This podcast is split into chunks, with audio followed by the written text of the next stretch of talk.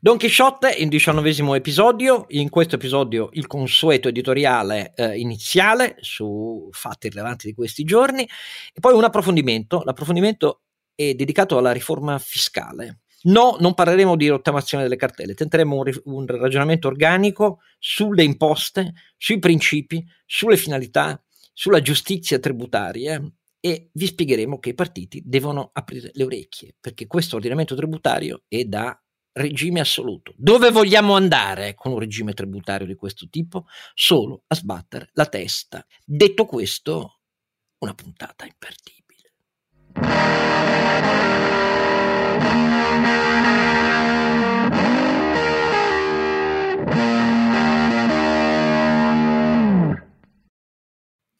Allora, la voce è quella di Don Chisciotte e Oscar Giannino, insieme a lui i suoi inseparabili e molto più lungimiranti saggi compari, Sancio Panza. Renato Cifarelli, lungimirante saggio, però dai no. È così, assolutamente così, se no tu non saresti imprenditore e io fallito. In termini tecnici quest'anno non so come pagare le tasse, pensa un po' come sono messo.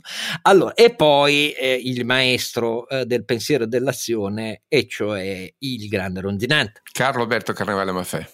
Allora, il maestro del PD, maestro, ma non ti va bene niente oggi, Sancio. Per me, io parlo per me, è un maestro. Io mi mordo la lingua perché mi devo iscrivere ai suoi corsi. Tu devi vedere come fa lezione. È una cosa fantastica come fa lezione ai suoi studenti, Carlo Alberto. Allora, iniziamo proprio da Rozzinante. Su cosa dell'editoriale vuoi puntare il tuo focus? Sulla prima uscita del Presidente del Consiglio Mario Draghi, ufficiale, fuori dal Parlamento, con un discorso fatto in un centro vaccinale, in cui ha esposto l'atteggiamento, la valutazione del governo rispetto all'emergenza sanitaria. L'ho trovato omissivo e impreciso. Omissivo perché molte cose non sono state citate nella lista delle priorità da adottare, puntare tutto e solo su una strategia di vaccinazione palesemente insufficiente, come hanno dimostrato le esperienze dei paesi che sono riusciti a controllare l'epidemia anche senza avere i vaccini, e per un'economia aperta al turismo internazionale. Cioè senza significa prima, ecco. Ma usando la prevenzione fondamentalmente, usando la prevenzione. Poi ovviamente i vaccini sono benvenuti e sono ovviamente fondamentali, ma non sono sufficienti per un paese ad alta apertura di viaggi internazionali, con 60 milioni di persone che forse vogliono tornarci anche in questo paese come turisti.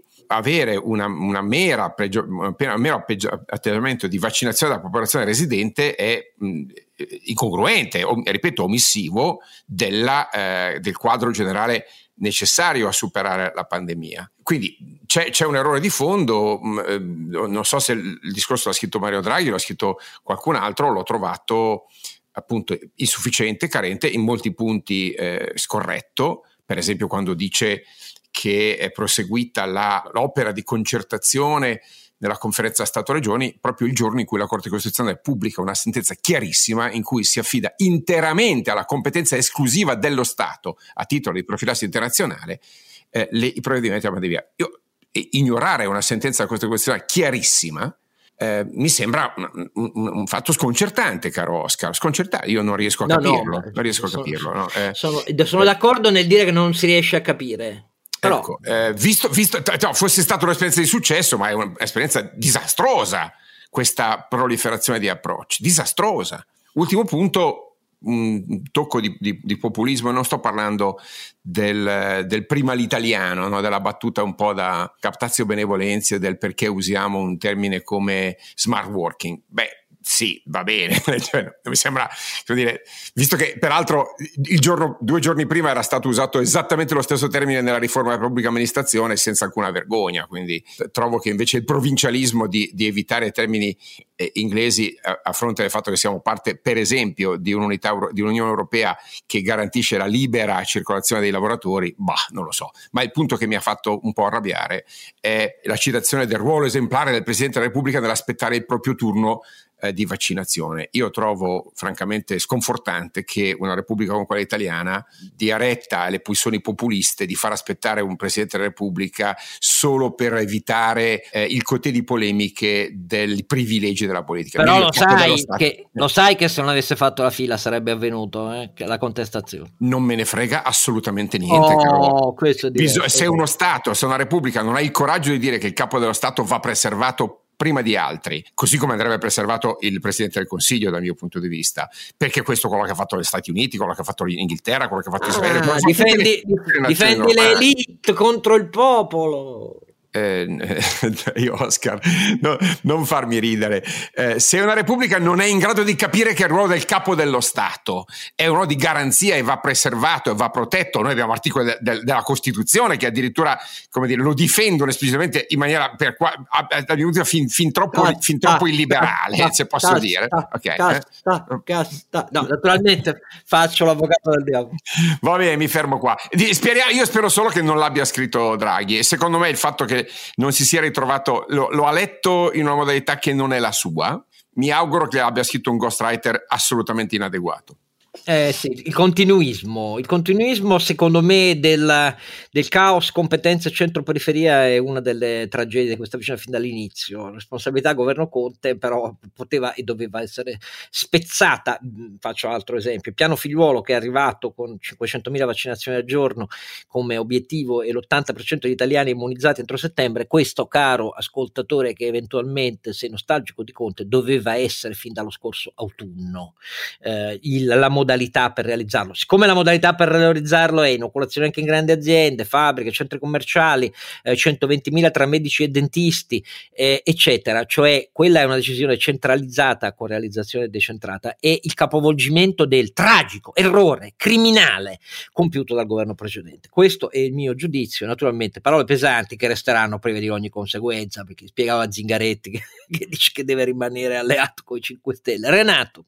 Ma io invece volevo portare il mio pensiero alla situazione in cui si trovano le donne che lavorano. Hanno pagato già un prezzo altissimo nell'ultimo anno le donne lavoratrici, perché sappiamo che sono fra le categorie che hanno perso più lavoro. Adesso ci troviamo di nuovo in zona rossa, ci troviamo di nuovo a fare smart working per chi è fortunata e può fare smart working. Molte donne invece si trovano in questo momento a dover andare a lavorare, perché magari, ti faccio l'esempio, quelle che lavorano in un laboratorio non possono fare smart working senza nessun supporto, perché poi alla fine se hanno figli piccoli in questo momento non hanno nessun supporto. Non solo, ma poi naturalmente anche il fatto di fare telelavoro, visto che Draghi non vuole che si usi smart working o comunque lavoro da casa, è poi naturalmente difficile, perché se uno ha i figli in DAD, il marito che fa anche lui lavoro da casa, eccetera, vista lo stato delle connessioni in Italia diventa molto problematico poi riuscire a farlo. E quindi io sono convinto che come imprenditori le aziende dovrebbero cercare di aiutare le persone. Lo Stato dovrebbe darci una mano a organizzare dei sistemi per cui ci possano essere degli asili aziendali, poi con tamponi, con tutto quello che vuoi, ma che funzionano di supporto alle persone, perché se no non riusciamo veramente, cioè rischiamo veramente di far pagare alle donne un prezzo. No, ma che rischiamo? Certo, vedi la percentuale sui 456.000 disoccupati in più grazie alla demagogia del blocco licenziamenti accompagnata dalla gestione criminale dell'anti-Covid del governo Conte. Questo è il conto presentato alle donne, alle famiglie, ai giovani. Questo è il punto vero, e la rassegnazione italiana è figlia del fatto di non sapere immaginare alternative alla rassegnazione. La società civile ha le sue colpe, non solo la politica. La società civile è colpevolissima di aver subito, dividendosi in dibattiti da cordi stadio sugli aperturisti, chiusuristi. Sui principi non c'è stato neanche un centesimo dell'attenzione, quelli sollevati da Carlo Alberto, Alfonso Fuggetta, tanti all'inizio. Attenzione zero, e la rassegnazione di fondo quella che produce più vittime, più danni economici, e il conto presentato ai più deboli. Questo è mi possono raccontare quello che vogliono la grande sinistra progressista dei PD 5 Stelle. Questo per me è l'eredità di quello che hanno disfatto fatto, cioè fatto male, non disfatto perché ha fatto meglio prima, fatto male testualmente sulle radici greche della parola, disfatto nella pandemia. Io spezzo solo una parola, visto che questa puntata è registrata poco prima che Enrico Letta diventi nuovo leader del PD, e dico come la penso. Mi aspetto da Enrico Letta, per come lo conosco da moltissimi anni, lo conobbi molto giovane quando era con Beniamino Andreatta come suo assistente all'AREL. Beniamino Andreatta è una delle personalità italiane di cui io ho la più alta considerazione nella mia vita, per quello che l'ho visto fare, fregandosi del suo partito, della Chiesa, pensando solo agli interessi dell'economia italiana e delle istituzioni del nostro paese. Abbiamo sciolto l'IRI perché lui si impegnò e spinse l'allora commissario Van Mirt a dire che l'Italia doveva farlo, ed è stata una cosa benemerita perché era un latrocinio dei partiti l'IRI, non più il grande fattore di sviluppo del secondo dopoguerra. Se ne fregò dello IOR nello scandalo ambrosiano. Ha fatto cose Andreatta per cui era, per così dire, un tedesco trapiantato in Italia, se mi permettete, e senza fare mitologia filogermanica. Ecco, Enrico Letta ha fatto i suoi anni, ha una lunga carriera politica. Io da lui non mi aspetto il ritorno al tasto zingarettiano, l'alleanza strategica solo con i 5 Stelle che ha portato il PD coi pantaloni in mano ai 5 Stelle. Naturalmente non potrà fare rivoluzioni e dire che è stato un errore, ma la cosa diversa è un'attenzione diversa alla modifica dell'offerta politica italiana.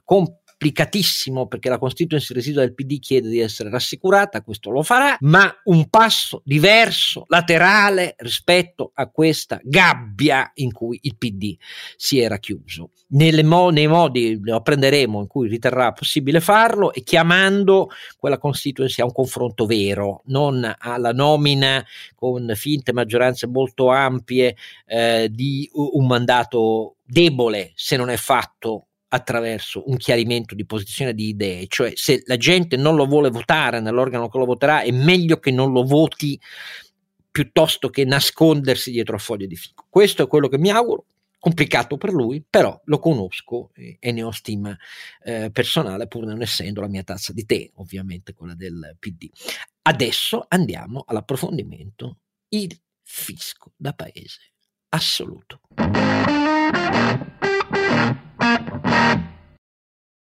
Eccoci all'approfondimento di questo nuovo episodio, il 19° di Don Chisciotte, che come vi abbiamo annunciato è relativo al fisco, e a che cosa sia da una parte legittimamente ragionevole, ma soprattutto dall'altra soprattutto giusto aspettarsi in un paese che della questione fiscale ha visto, ve lo ricorderemo per sommi capi, interventi random spot, cioè fatti con mordendo ciliegie, moltiplicando i forfait, moltiplicando deduzioni e detrazioni ad hoc, insomma una giungla, ma che agli occhi di chiunque abbia un po' di consapevolezza comparata di come funzioni in molti paesi avanzati, senza avere il mito che altrove ci sia l'Eden e senza pensare solo alle aliquote marginali, cioè quelle più alte per capirci, ma anche solo pensando alla giungla delle aliquote reali, che sono un po' diverse da quelle marginali, che sono esistenti per ciascuno di noi, sia lavoratore dipendente, autonomo, per reddito da capitale, per reddito da immobili, e pensando soprattutto a che cos'è il contenzioso tributario nel nostro paese, a come lo Stato interviene in materia fiscale derogando ai suoi stessi principi e alle fonti di diritto. Ecco, l'idea è quella di fare un ragionamento complessivo, perché siamo un po' stufi, a dirvi la verità, e siamo convinti che milioni di italiani la pensino così, come noi, di interventi fatti inseguendo i bonus che hanno sempre in vista un possibile ritorno elettorale, perché così il sistema si è sempre più scassato. Che cosa ha detto Draghi su questa questione? Ve lo ricordo in pochi secondi. Al suo discorso di fiducia ci sono in buona sostanza tre passaggi. Ha parlato di razionalizzazione del complesso, ha detto non si fa più interventi fiscali su un'imposta alla volta. Molto bene, ci siamo, abbiamo detto noi. Secondo, ha detto che bisogna guardare al passato e ad altri paesi, ha detto bisogna imparare da chi fa meglio le riforme fiscali. Certo, il Parlamento si sente prima o meglio dopo, ma prima ci vuole una riflessione tecnica di esperti tributari e di economisti in grado di valutare l'effetto di incentivo e disincentivo delle materie su cui si mette le mani, Non vi devo ricordare che il fisco è uno degli incentivi e disincentivi più efficaci e più diretti che ha lo Stato, oltre alla politica della spesa, per piegare, influenzare con troppa discrezionalità, a nostra opinione, il comportamento economico non solo delle imprese, innanzitutto delle imprese, ma poi di ciascuno di noi come consumatore, risparmiatore, e per ciascuno di noi anche per la fetta di risparmi che decide di dedicare a investimenti nell'economia reale o investimenti puramente finanziari o in immobili. Quindi questa è la seconda parola. La terza parola è, ha detto, per l'approfondimento. Vedremo, perché adesso c'è il piano vaccinale, ci sono altre emergenze. Tutto vero, ma noi restiamo in attesa e speriamo però con questa puntata di in qualche modo dare una riflessione a tutti voi del perché questa questione sia in realtà centrale, prioritaria e assolutamente di emergenza, perché l'intervento che c'è bisogno richiederà tempo, ma richiede grande precisione nell'indicarne gli strumenti, le priorità, le finalità. Poi il tempo necessario e soprattutto deve nascere con l'idea di impedire nuovi interventi di volta in volta a ogni governo sulle materie toccate dalla riforma e dalla razionalizzazione di che cos'è il sistema e di com'è il rapporto cittadino-stato nel contenzioso. Vi faccio un solo esempio: nella grande legge di rafforzamento ulteriore del sostegno all'economia negli Stati Uniti, quella che porta la sigla dell'amministrazione Biden, con altri $1,9 trilioni di sostegno all'economia, uno dei punti che forse più avete letto era quello dell'aumento fino a $15 di salario minimo orario. Ebbene, Biden ha dovuto, e i democratici hanno dovuto rinunciarvi, perché su materie come queste, che lato sensu sono fiscali, nel congresso americano vige la norma che occorre una maggioranza non semplice o assoluta dei membri del Parlamento, ma è richiesta una maggioranza qualificata di 2/3 dei membri, e siccome non ce l'avevano hanno messo da parte questa cosa, anche se piaceva molto a metà del Partito Democratico, quello più a sinistra, diciamo così. Ecco, quella norma ci insegna cosa vuol dire intervenire sulle materie di bilancio e fiscali con l'idea che non siano alla mercé di maggioranze random ogni anno e ogni governo. Fine di questa introduzione, ma per parlarne abbiamo con noi un maestro da questo punto di vista, nel senso che è un avvocato, è uno studio Fantozzi, si occupa di diritto tributario, di contenzioso tributario, di fisco per le imprese, oltre che per i cittadini, è l'avvocato Francesco Giuliani, che molto ringraziamo per averci regalato i minuti che seguiranno per fare capire a te che ci ascolti in podcast e a tutti voi qualche cosa di più. Grazie di essere con noi, avvocato.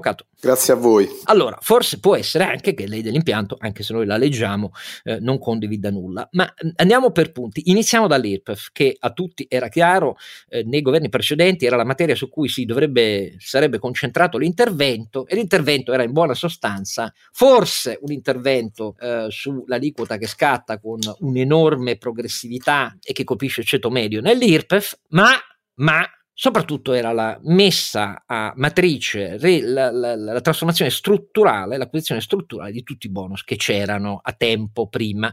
Questa veniva spacciata come riforma fiscale, però in contemporanea i forfait tanto per il lavoro autonomo, che va dal 5 al 15%, eccetera, attualmente fino alla soglia dei €65.000, era una promessa in ulteriore fase fino a €100.000. Se la paragoniamo alla iperprogressività reale dell'IRPEF, insomma gli interventi spot hanno creato una simmetria, una iniquità secondo noi intollerabile, perché a parità di unità di reddito, a seconda di come lo si realizzi e per, tra virgolette, numero di anni dell'attività con cui li si realizza, le aliquote sono una giungla di diversità assolutamente pazzesca. Poi la cosa ridicola è che la difende la sinistra, che dice la progressività, però loro con i loro bonus, non solo quelli sui lavoratori di Salvini, l'hanno distrutta. Lei che pensa di questo? Ma ha detto lei la maggior parte delle cose che avrei detto io, cioè è evidente che il sistema è assolutamente iniquo e distorsivo, e io aggiungerei anche criminogeno, quando poi parleremo dell'evasione. È un sistema non premiale, è un sistema che non incentiva il lavoro, cioè a un certo punto paradossalmente conviene non guadagnare di più, quindi non lavorare di più, quindi non produrre di più, quindi non spendere di più. È evidente che un sistema del genere è destinato ulteriormente a implodere, cosa che ha già fatto evidentemente, perché le condizioni del nostro fisco sono sotto gli occhi di tutti, con una percentuale di evasione stellare, che è dovuta anche a questo, cioè al fatto che è un fisco non premiante, è un fisco che parte da un presupposto sbagliato, che è una cosa che io dico molto spesso negli a questo punto inutili convegni nei quali andavo spesso per quando ci potevamo andare, anche adesso via Zoom, e cioè che è un problema a monte, come si dice, e cioè il rapporto fra fisco e contribuente che va totalmente ripensato. Ripensando questo si può poi mettere mano alle riforme. Io trovo che l'errore più catastrofico che si possa fare è quello di parlare delle piccole cose e non dei principi sui quali basare gli interventi. Noi abbiamo un piccolo documento che nessuno conosce e nessuno legge, che si chiama Costituzione, che ha già dentro tutto. Peccato che completamente e continuamente disattesa, sia sul piano del diritto tributario sostanziale, e le cose che lei diceva a proposito della finta progressività o drogata, possiamo dire, progressività, sono un esempio, e non parliamo poi del processo tributario di cui parleremo dopo, immagino, sì. Nel quale la Costituzione è a dir poco calpestata dall'inizio dell'introduzione del giudizio alla fine. Quindi se noi non riconduciamo il tutto ai principi costituzionali e a un ripensamento del rapporto fisco-contribuente, qualunque dotta di squisizione sulle aliquote, sui bonus, sulle tax expenditure, che ammontano peraltro al 4% del PIL, quindi sono destinati a essere del tutto inutili. D'altra parte sono 50 anni che si parla di riforma, appena fecero la precedente si cominciò a parlare della successiva. Il contenzioso tributario è stato parzialmente riformato negli anni 90, malissimo, e i risultati sono questi. Continuiamo a parlare di riforma fiscale, delle stesse identiche cose di cui si parlava 30, 20, 10 e 40 anni fa. Secondo lei è ragionevole l'idea di una commissione tecnica rispetto a 6 partiti nel governo Draghi che si sentirebbero estromessi? Guardi, io questa cosa è stata quasi comica, perché quando Draghi ha parlato della commissione tecnica sul modello danese, si sono tutti affannati a studiare il sistema fiscale danese per capire quali fossero le sue virtù. E questa è una cosa veramente drammatica, perché lui parlava di commissione tecnica e del resto citava anche la commissione Visentini, esattamente. E quindi parlava di commissioni, cioè parlava della necessità di rimettere la competenza al centro delle idee politiche, di questo parlava. E tutti a parlare del fisco danese, mi hanno chiesto tutti, ma il fisco danese perché tutela di più la classe media? Tutti idiozie, ovviamente, delle quali è inutile parlare. Quindi già da questo punto di vista la sua domanda mi fa sorridere, perché per come poi è stata interpretata il riferimento alla commissione tecnica, che è stata una cosa veramente da paese delle banane a dir poco. Detto questo, ma anche da parte, mi dispiace dirlo, di molti organi di informazione che hanno pubblicato il giorno dopo delle sintesi del modello danese di tassazione, che è ovviamente inapplicabile da noi, anche se è un modello che sicuramente poi tutela le classi medie, ma hanno anche un'imposizione molto più alta della nostra, quindi io starei attento a citare i danesi, insomma, ecco, lasciamo per. Comunque e là, ecco, quello che c'è lì è tutto un altro rapporto fra fisco e contribuente, fra Stato e cittadini, se vogliamo, quindi questo già, se questo deve essere riferimento, può essere riferimento, questo deve essere. La commissione tecnica assolutamente sì, per quello che dicevo prima e per quello che dice Draghi, cioè bisogna che chi fa questo mestiere come avvocato, come me, come professore, come commercialista, come qualcuno che ci mette le mani dentro da anni e sa quindi quali sono realmente le criticità e quali potrebbero essere le misure per risolvere e superare queste criticità, si metta insieme ad altre teste pensanti e proponga delle soluzioni tecniche che poi la politica deve essere in grado di declinare e di condividere con i cittadini. Facciamo un altro esempio delle problematiche che inevitabilmente sorgono sulla cosiddetta intercambiabilità dei sistemi fiscali. Anche io mi sono convinto, da mero cultore della materia e da contribuente con vicende problematiche di contestazione nei confronti dello Stato, che gli ordinamenti hanno una vita economica e un'organizzazione della presenza dello Stato e delle sue pretese tributarie di lungo lungo, medio periodo, insomma in termini proprio di brodeliani, così diversi che la mera intercambiabilità è una chimera e spesso porta a stupidaggini.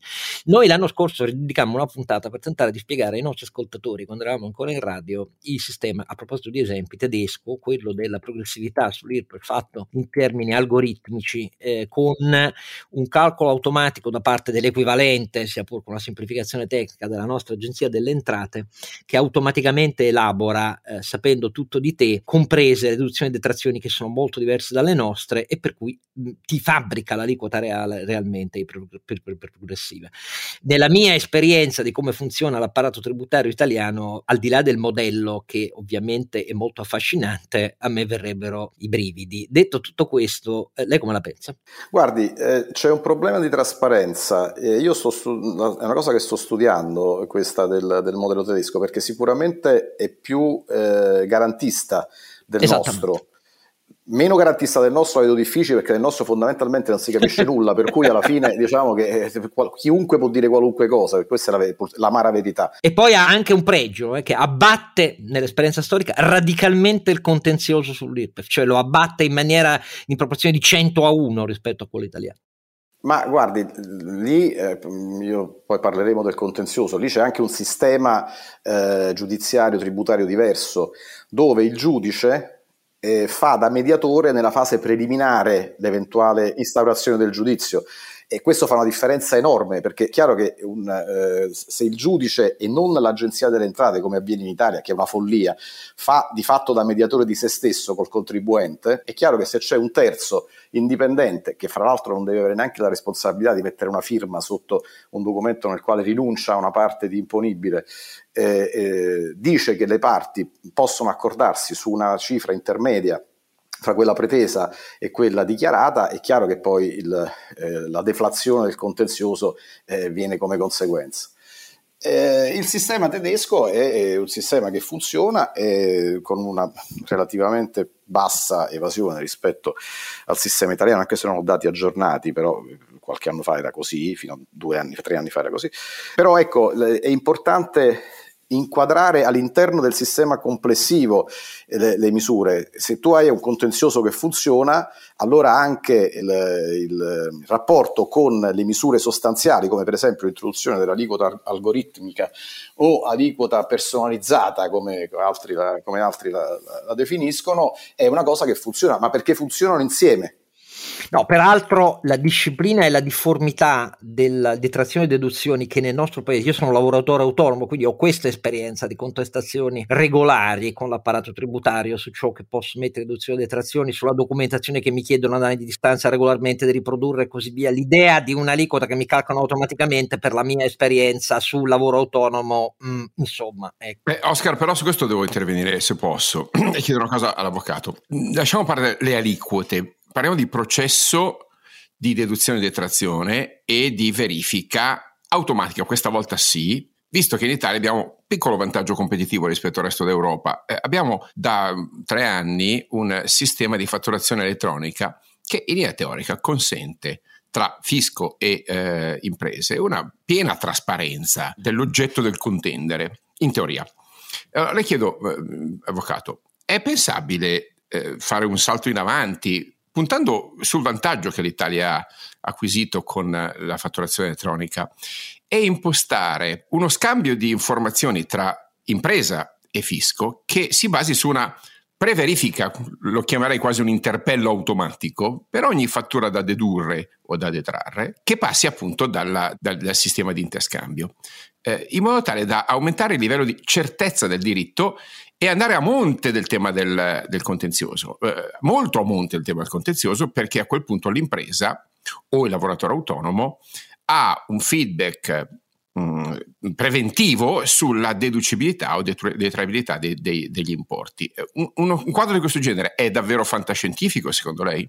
Guardi, lei con me sta sfondando senza sapere una porta straaperta, perché sono ormai diversi anni che io parlo di un concetto, ancora tornando ai concetti e ai principi che devono essere al di sopra poi delle misure che si adottano, che è quello della prevedibilità della variabile fiscale. Noi abbiamo già un sistema in Italia che consente questa prevedibilità, ma è riservato a poche grandi imprese, si chiama Cooperative Compliance ed è un sistema assolutamente identico a quello che lei sta ipotizzando, e cioè di identificare preventivamente il carico fiscale che si avrà nei successivi anni. Chiaramente il legislatore italiano, che ne sa una più del diavolo, lo ha previsto inizialmente per le imprese che fatturavano più di 10 miliardi di euro, che sono 4 in Italia, dopodiché l'hanno abbassato progressivamente di fronte alla sua di fatto disapplicazione.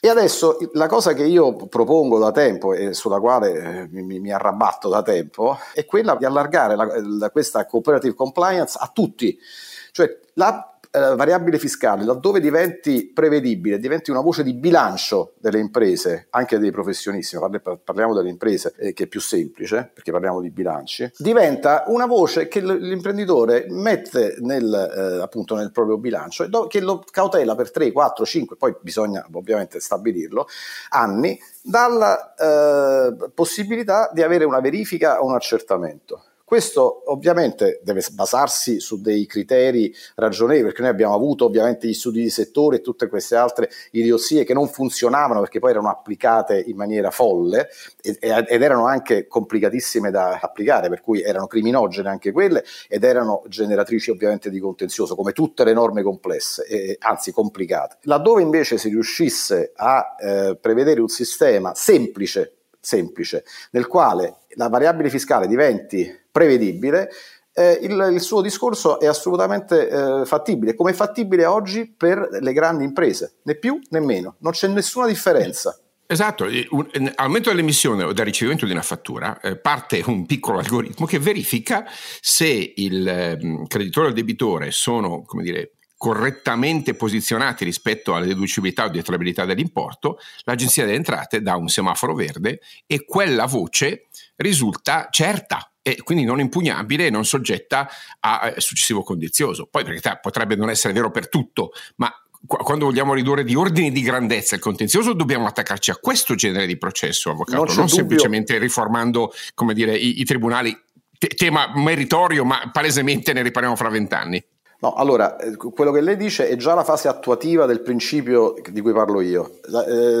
Nell'ambito della prevedibilità della variabile fiscale, di questo allargamento quindi dell'adempimento cooperativo, cooperative compliance come si definisce comunemente, ovviamente poi ci saranno delle norme di attuazione specifica, come per esempio quella che lei stava dicendo, che peraltro è a costo zero, perché con i sistemi informatici che abbiamo c'è già trasparenza. Questo paradossalmente però non è utilizzato nella lotta all'evasione, perché, e questa è una cosa che veramente fa rabbrividire perché non la sa nessuno, direi, ci sono dei problemi di privacy, e in particolare di applicazione del regolamento, attenzione, del regolamento europeo in Italia, perché all'estero i problemi di privacy che noi abbiamo rispetto all'utilizzazione dei dati per la lotta all'evasione all'estero non ci sono, perché interpretano in maniera diversa il famoso regolamento europeo, GDPR. In Italia invece, che passa ovviamente dall'aggressione a mano armata ai contribuenti al garantismo più idiota, invece si applica alla lettera e c'è un pessimo rapporto fra l'amministrazione finanziaria e il garante della privacy, ragion per cui la lotta all'evasione è limitata da queste limitazioni della privacy. Quindi questa la dice lunghissima, no? Una delle difficoltà all'intervento organico, fatto innanzitutto sui principi significherebbe il più possibile, per esempio, puntare a una aliquota neutrale a seconda dello strumento attraverso cui realizzi pari unità di reddito. Naturalmente su questo la prassi di decenni di bonus e forfait ha provocato una segmentazione di interessi organizzati, per cui per i partiti, per un sistema politico, destra, sinistra, non faccio più differenza. È complicatissimo mettere mano a una tassazione, per esempio, che nel regime forfettario degli autonomi parte da un'aliquota del 5% e sale comunque poi a percentuali non comparabili rispetto alle aliquote IRPEF da lavoro dipendente o pensioni. La stessa cosa vale per la cedolare secca sul sistema immobiliare, la stessa cosa vale per molte deduzioni e detrazioni fatte per classi di impresa i cui interessi e il cui rilievo nell'accesso a un'agevolazione di quelle proporzioni era giustificato in una struttura produttiva, in un mercato completamente diverso dall'attuale, e oggi andrebbe rivisto al di là, diciamo, delle aliquote agevolative sui carburanti fossili, su chi li produce, non su chi li consuma, perché su chi li consuma in Italia sono elevatissime. Come si fa ad affrontare in termini di principi l'obiezione dei partiti su questo? Non lo so.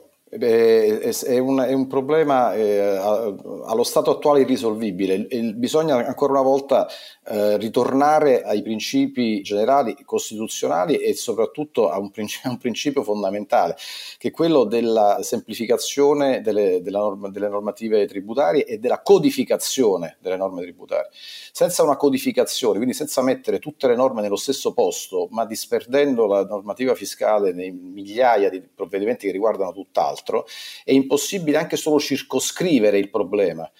Senza circoscrivere il problema non si può risolvere, quindi bisogna partire ancora una volta da quello per entrare poi nello specifico con un taglio drastico di qualunque tipo di norma derogatoria.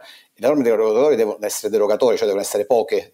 Abbiamo più norme derogatorie che norme di principio, e quindi partendo da quello si può arrivare a capire anzitutto qual è il problema, quali sono le dimensioni del problema, circoscriverlo e poi cercare di risolverlo. Breve pausa e poi continuiamo con l'avvocato Francesco Giuliani.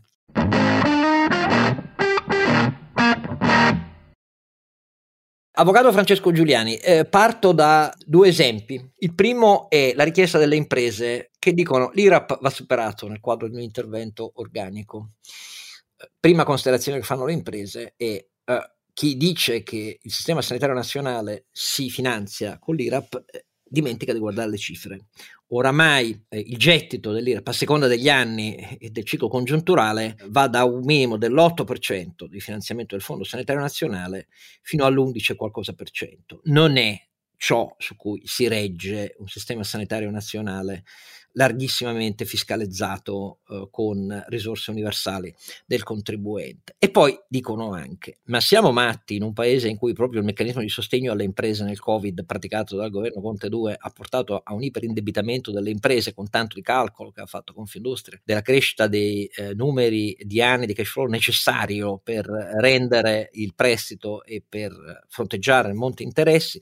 Siamo matti a tenere in piedi una imposta che grava anche sugli interessi passivi che pagano le società e le imprese. Questa richiesta è fondata, secondo lei?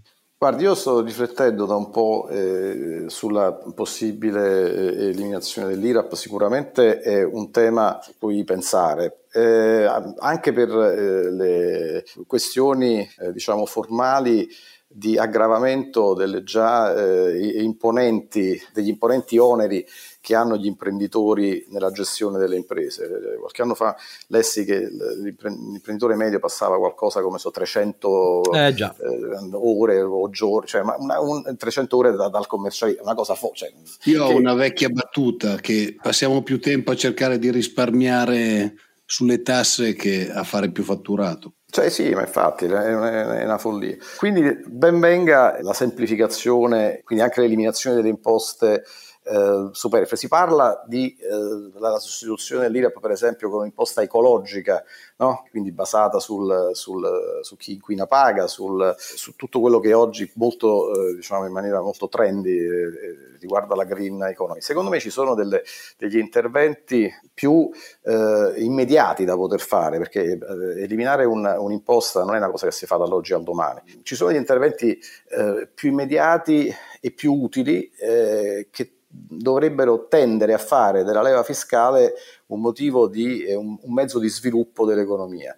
Per esempio, l'idea di poter prevedere un tax deferral per il reinvestimento in ricerca e sviluppo in efficienza energetica potrebbe consentire di individuare un meccanismo di imposizione degli utili di impresa non distribuiti, quindi consentire questo tax deferral per esempio di un anno di imposta integrale e di una deducibilità premiale, per esempio sul modello del vecchio iperammortamento, per gli utili che entro un anno possono per esempio essere investiti in ricerca e sviluppo, riduzione dell'impronta di carbonio, risparmio energetico, fonti rinnovabili, digitalizzazione, cioè intervenire su quello che già c'è ancora una volta, rendendo il fisco appetibile, rendendo il fisco motivo e leva di sviluppo. Abolire l'IRAP sì, si può fare, bisogna considerare bene i costi e i tempi, è sicuramente una fonte di duplicazione di adempimenti, non è fonte di finanziamento, come lei ricordava,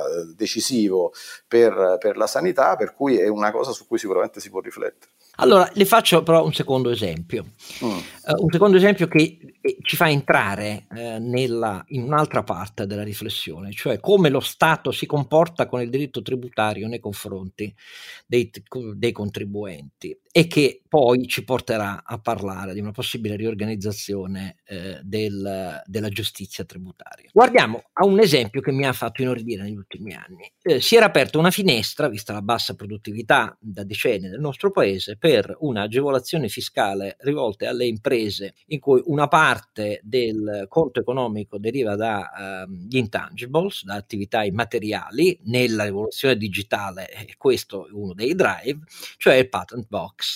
Patent box che in realtà è stato adottato anch'esso con la struttura dell'interpello che parlava prima, in maniera abbastanza più diffusiva, in realtà poche centinaia di casi autorizzate e moltissimi casi poi negati in contenzioso dall'agenzia tributaria, e anche un taglio delle risorse destinate alla copertura del minor gettito che è intervenuto nell'ordinamento, come a dire: ma questa cosa sarà fondamentale, ma le imprese non ci fidiamo, la utilizzano per eludere imponibile. Allora, una cosa di questo tipo mi ha fatto indignare, perché l'ignoranza dell'impatto economico di questa faccenda, ma poi soprattutto per lo strumento. Del resto, secondo esempio, ma qui posso andare avanti ora, non devo dirlo a lei, lo dico solo per chi ci ascolta, lo Stato in questo è abituato a fare cose di questo genere, cioè a negare principi che afferma, e lo fa attraverso interpelli, lo fa attraverso circolari, e lo fa su materie che colpiscono a volte non interessi circoscritti di pochissime aziende, ma a volte milioni di contribuenti o centinaia di migliaia, non lo so. Per esempio, era stata decretata l'esenzione IMU per le strutture ricettive extraalberghiere, poi mesi e mesi dopo una FAQ del MEF, cioè la risposta a una domanda del MEF, lo ha limitato retroattivamente per l'IMU 2020 alle sole strutture imprenditoriali, e quindi le ha tagliate a chi aveva un bed and breakfast o case vacanze. La stessa cosa, sempre per bed and breakfast e case vacanze, è avvenuta sul super bonus 110%, perché all'inizio, nell'introduzione primavera 2020, era in misura piena il super bonus per le persone fisiche, poi invece ridotto al 50% per chi ha un bed and breakfast e case vacanze, e quindi naturalmente gli interessi degli alberghieri hanno prevalso. Poco importa qual è l'impatto di queste cose sul turismo italiano,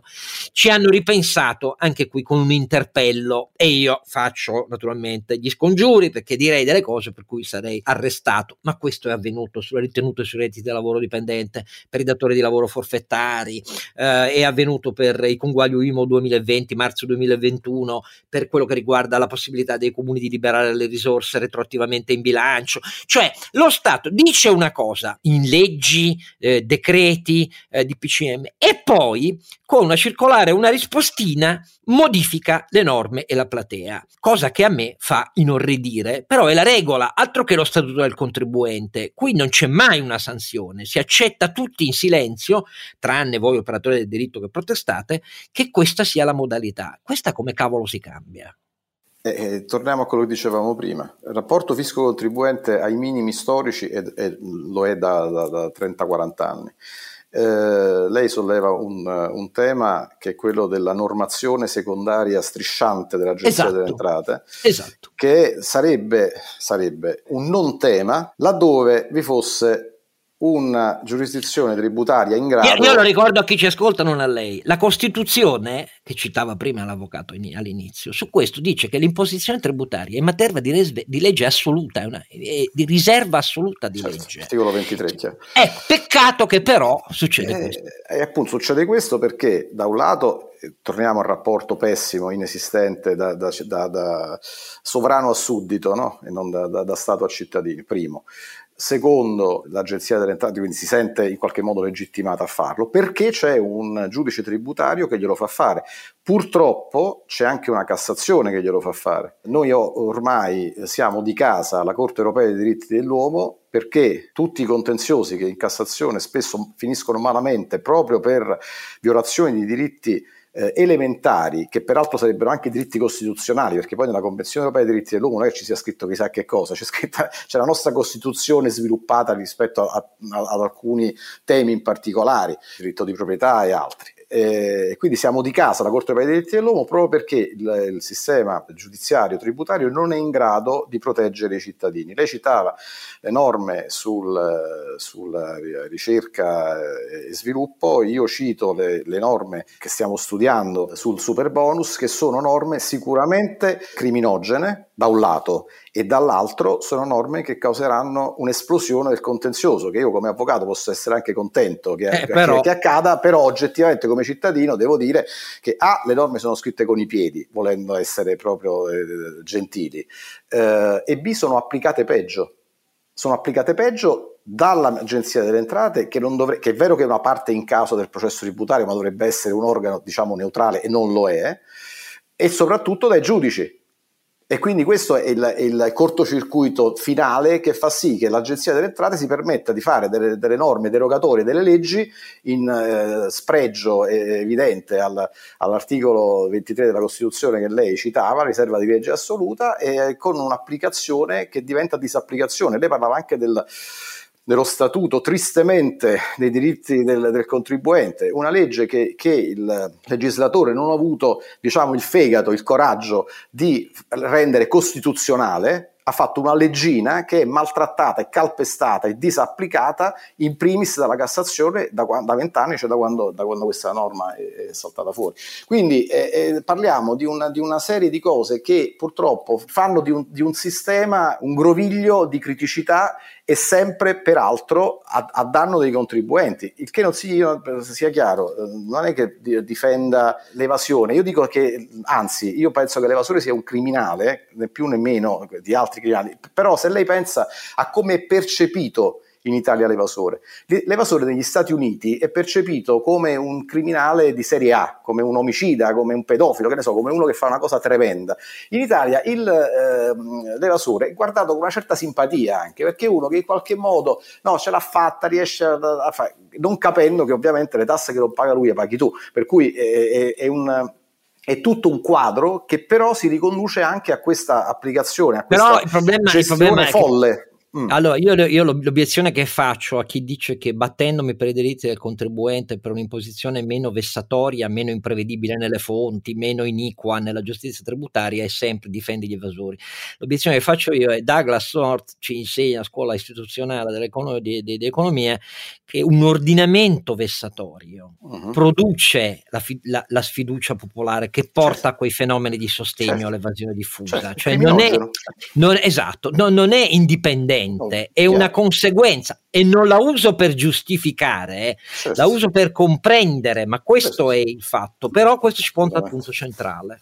Come è pensabile, perché lì ci vuole una riforma organica davvero, non solo sui principi e non sulle aliquote come dice Carlo Alberto e Renato, ma la giustizia tributaria, in cui chi non ne ha esperienza forse non lo sa, ma insomma nelle commissioni dei primi gradi di giudizio a giudici, a parte che sono incardinati al MEF, cioè da una delle parti per così dire, ma più di questo è l'incompetenza diffusa della loro che li porta a esercitare pronunce tributarie e a pronunciare giudizi. Il fatto che la Cassazione sia asfissiata da anni da ricorsi in materia tributaria e che si pronunci spesso sul principio lo Stato ha sempre ragione, anch'essa dipende dal fatto che i requisiti di specializzazione per quelle sezioni non sono praticamente richieste. Qui c'è una questione di fondo, avvocato. Sì, è sicuramente il tema dolente, soprattutto per me che mi occupo soprattutto di contenzioso. Io vedo sentenze segnalateci da chi ascolta, in cui ci sono giudici tributari di primi livelli per cui l'IVA non è un'imposta armonizzata e così via. L'IVA, cioè stiamo parlando di cose che un cittadino comune, non voglio dire. Ecco. Allora, io adesso le racconto un episodio al quale ho assistito di persona, quindi in un convegno pubblico, quindi non rivelo cose. In Cassazione, anzi due episodi identici, a distanza di pochi anni. Era un convegno in Cassazione dove si parlava di diritto tributario, adesso non ricordo quale fosse l'oggetto specifico, e c'era il primo presidente in entrambi i casi, due primi presidenti diversi a distanza di 2 o 3 anni, e il primo presidente di turno con accanto il presidente della Quinta Civile, che è la sezione tributaria, e poi i relatori accanto che avrebbero dovuto fare poi i loro interventi. Il primo presidente ha, ripeto, 2 primi presidenti diversi, attenzione, quindi è una cosa che non dice di fronte allo sbigottimento generale, di fronte poi allo sbiancamento del presidente della Quinta che era seduto accanto a lui, dice: arrivano i giudici in Cassazione, io li mando alla Quinta Civile subito perché c'è bisogno di personale, che sono oberati, hanno il 50% del carico della Cassazione civile, c'era il tributario. Loro il giorno dopo chiedono il trasferimento ad altra sezione perché mi dicono: l'esame di diritto tributario non l'ho fatto neanche all'università. Io ho assistito, ripeto, di persona, quando me l'hanno raccontato, io ho sentito 2 volte le stesse cose dette da 2 primi presidenti a distanza di 3 anni, quindi partiamo da questo. Le commissioni tributarie.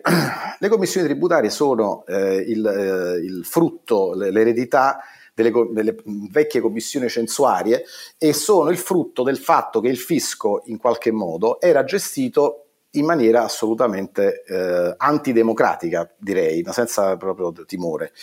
I ricorsi al fisco negli anni 60 erano ricorsi gerarchici, si andava all'intendente di finanza, si andava all'organo superiore, non si andava davanti a un giudice. Già la creazione delle commissioni tributarie, che derivavano da quelle censuarie, che avevano una competenza limitata evidentemente solo a questioni catastali e simili, fu già salutata come una grande rivoluzione rispetto al passato, dove non c'era proprio il giudice tributario, c'era la competenza del giudice civile prevista dal codice di procedura civile, ma di fatto quello che accadeva è che la giustizia tributaria era una giustizia di tipo amministrativo, gerarchico, e non esisteva un giudice terzo.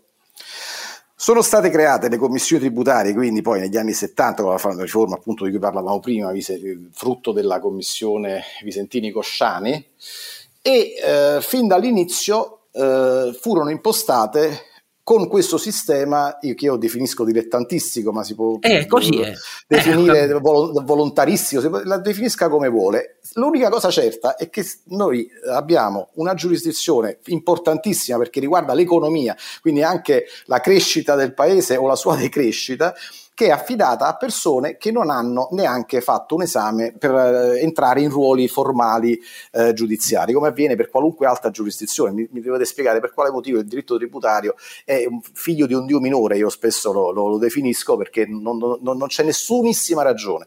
Lei pensi che io ho discusso delle cause dove il relatore a volte era l'ex direttore dell'ufficio postale locale, e non sto scherzando, cause di centinaia di milioni di euro. Quindi noi stiamo dicendo la causa bagattellare, la cartella esattoriale della casalinga, che dice vabbè, sono 300 euro, no, si può fare un giudice monocratico anche onorario. No, parliamo di questioni complicatissime che richiedono studio, che richiedono impegno, che richiedono anche esperienza, affidate a un soggetto, in questo esempio, di questo genere. Quindi è evidente che già questo, lei citava il fatto che facessero parte del MEF come una cosa, diciamo, non è tanto questo, no, secondo me è anche quello, perché certo. Cioè, sembra una cosa normale che una delle parti in causa sia, io ho clienti stranieri, quando glielo spiego mi ridono in faccia perché pensano che io stia scherzando, loro pensano che io scherzi, per cui quando poi assistono alle udienze in commissione tributaria si rendono conto di quello che gli dico.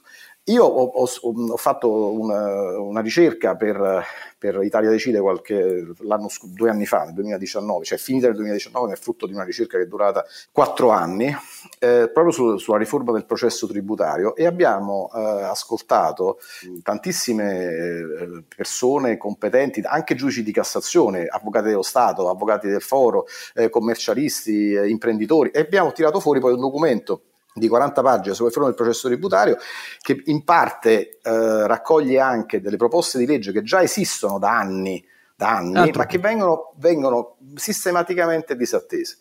Perché c'è comunque una lobby molto forte dei giudici tributari, non si capisce perché non guadagnano una lira, sono considerati da tutti delle nullità, perché di questo stiamo parlando.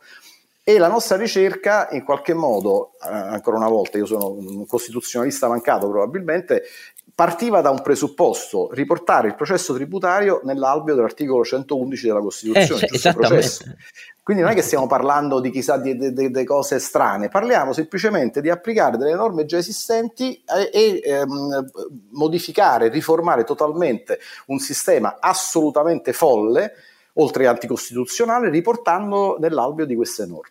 E quindi parliamo di terzietà, imparzialità, indipendenza del giudice, parliamo della possibilità che un giudice che sia tale e non sia un dilettante allo sbaraglio possa conoscere per esempio del risarcimento dei danni, perché oggi c'è solo una possibilità che in qualche modo, in caso di cosiddetta causa temeraria da parte del fisco, con notifiche di accertamenti improvvidi, il giudice possa riconoscere una somma a titolo di risarcimento, ma è una cosa assolutamente, a parte, disapplicata completamente, perché non sono in grado poi neanche di capirlo, diciamo. Però è una cosa che di fatto non esiste. Parliamo quindi soprattutto, ecco, una cosa di cui non parla mai nessuno, che è una cosa fondamentale e drammatica, è quella del procedimento cautelare. Esatto.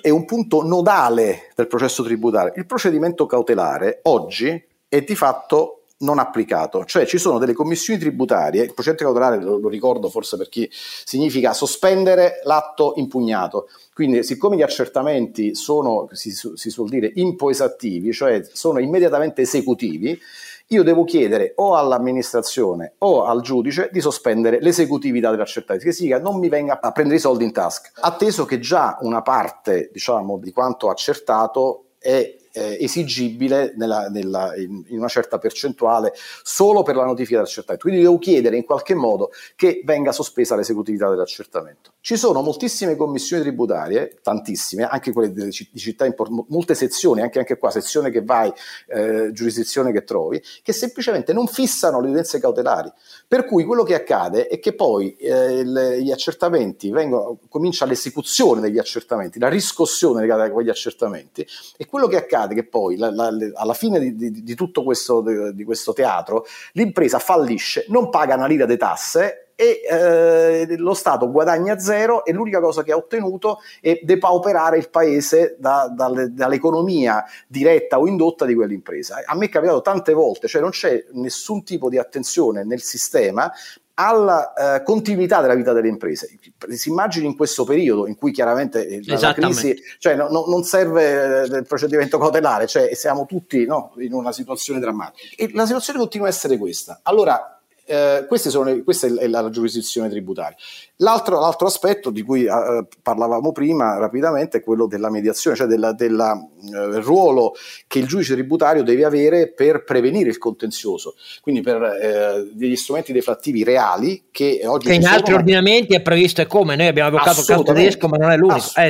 Assolutamente. Oggi la trattativa, per così dire, la transazione avviene fra il cittadino, fra il contribuente e l'ufficio delle imposte, che spesso non si prende la responsabilità di firmare nulla, e quindi il risultato è che non si applicano questi strumenti deflattivi. E potrei continuare con la mancanza di parità delle parti, perché poi oggettivamente nell'applicazione sistematica del diritto davanti alle commissioni tributarie quello che accade è che il contribuente viene penalizzato in continuazione, anche sul piano per esempio della raccolta delle prove. Quando la Guardia di Finanza arriva in azienda con mitra spianati o giù di lì, ordina a tutti di allontanarsi dai computer, li porta uno per uno nelle stanze, li interroga e raccoglie le dichiarazioni, quindi in situazioni anche drammatiche, anche dal punto di vista psicologico per chi le rende, e deposita agli atti quelle dichiarazioni, e noi difensori invece poi raccogliamo controdichiarazioni dalle stesse persone rese davanti a un notaio, quindi parliamo delle stesse cose, il giudice tributario considera esclusivamente quelli raccolti dalla Guardia di Finanza, peraltro ripeto in condizioni assolutamente drammatiche e non normali, e le dichiarazioni raccolte invece dalla parte dal difensore non vengono considerate, e questo è una colossale ingiustizia e disapplicazione dei principi costituzionali. E poi parliamo della Cassazione. La Cassazione, con quella, la mia premessa era proprio perché poi arriviamo alla fine, e cioè è impensabile che non ci sia una ultra specializzazione per i giudici della Quinta Civile, ed è impensabile soprattutto che la Cassazione abbia completamente abdicato al suo ruolo di nomofilachia. La Cassazione cambia idea ogni 2 settimane, ma è una cosa normale. Cioè io ho delle sentenze per lo stesso cliente a distanza di anni d'imposta, una negativa, una positiva, una negativa, una positiva, trattandoci anche in questo caso di clienti stranieri, e glielo devi spiegare com'è possibile. E poi ultimo, e concludo su questo punto, la follia del doppio binario del processo penale e del processo tributario amministrativo, che è un'altra follia. Io ho la Cassazione penale che mi ha detto che una società che io assisto non aveva una stabile organizzazione itaria, e lo scrive proprio nella sentenza, non c'è stabile organizzazione, e quindi assolve l'amministratore perché il fatto non sussiste, e la Cassazione civile che dice c'è la stabile organizzazione, seppure però in parte facendo dei distinguo. Ma la Cassazione non è che è civile e penale, la Cassazione è la Cassazione, poi ci sono le sezioni civili e le sezioni penali, ma non è che si possono contraddire fra di loro, è una cosa folle. E infatti questo è uno dei punti sui quali la Corte Europea dei Diritti dell'Uomo si frega le mani, perché chiaramente c'è un colossale profilo di nebis in idem, ovviamente, che non può non emergere. Naturalmente il problema è che bastona quando il danno economico sulle imprese è conclamato e celebrato, infinito. Esatto. Questa è la tragedia italiana. Allora io vorrei, per te che ci ascolti, sottolineare che quando sentite dire che la grande operazione di giustizia fiscale è la rottamazione delle cartelle fino a 5, fino a 10.000 eccetera eccetera, perdonate, cercate di riflettere su quello che abbiamo tentato con l'avvocato Francesco Giuliani e Carlo Alberto Renato di dirvi in questi 40 minuti.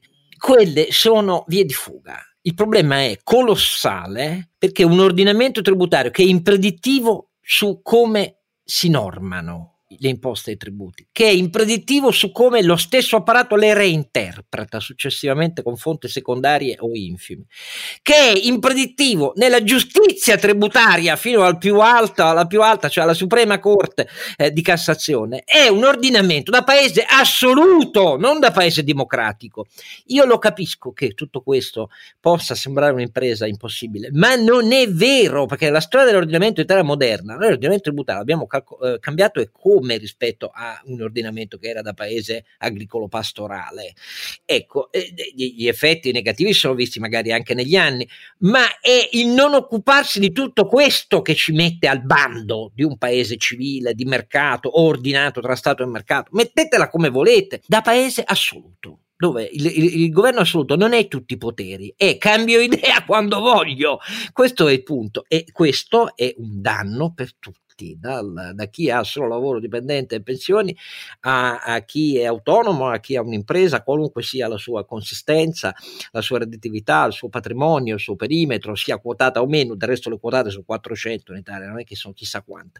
Allora questa riflessione complessiva si deve fare, non si può, si deve, senza essere prigionieri delle constituency, perché la segmentazione che fa imparire molti di voi che dicono gli evasori, è sempre un altro l'evasore in Italia, nasce dal fatto che un ordinamento defibrillato e dannatamente complicato e imprevedibile fa considerare a ciascuno la priorità, difendo intanto quello che ho, gli altri sono quelli che evadono. Assolutamente no, un ordinamento i cui principi sono guasti otterrà effetti guasti. La conclusione l'ho fatta io e non l'avvocato Giuliani, e sono naturalmente non competente come lui, però avete sentito l'avvocato Giuliani, quello che moltissimi professionisti del diritto, operatori del diritto pensano, e è la politica che deve spalancare le orecchie e capire che è venuto il momento. Grazie avvocato Giuliani di averci dato questo tempo, grazie a chi ci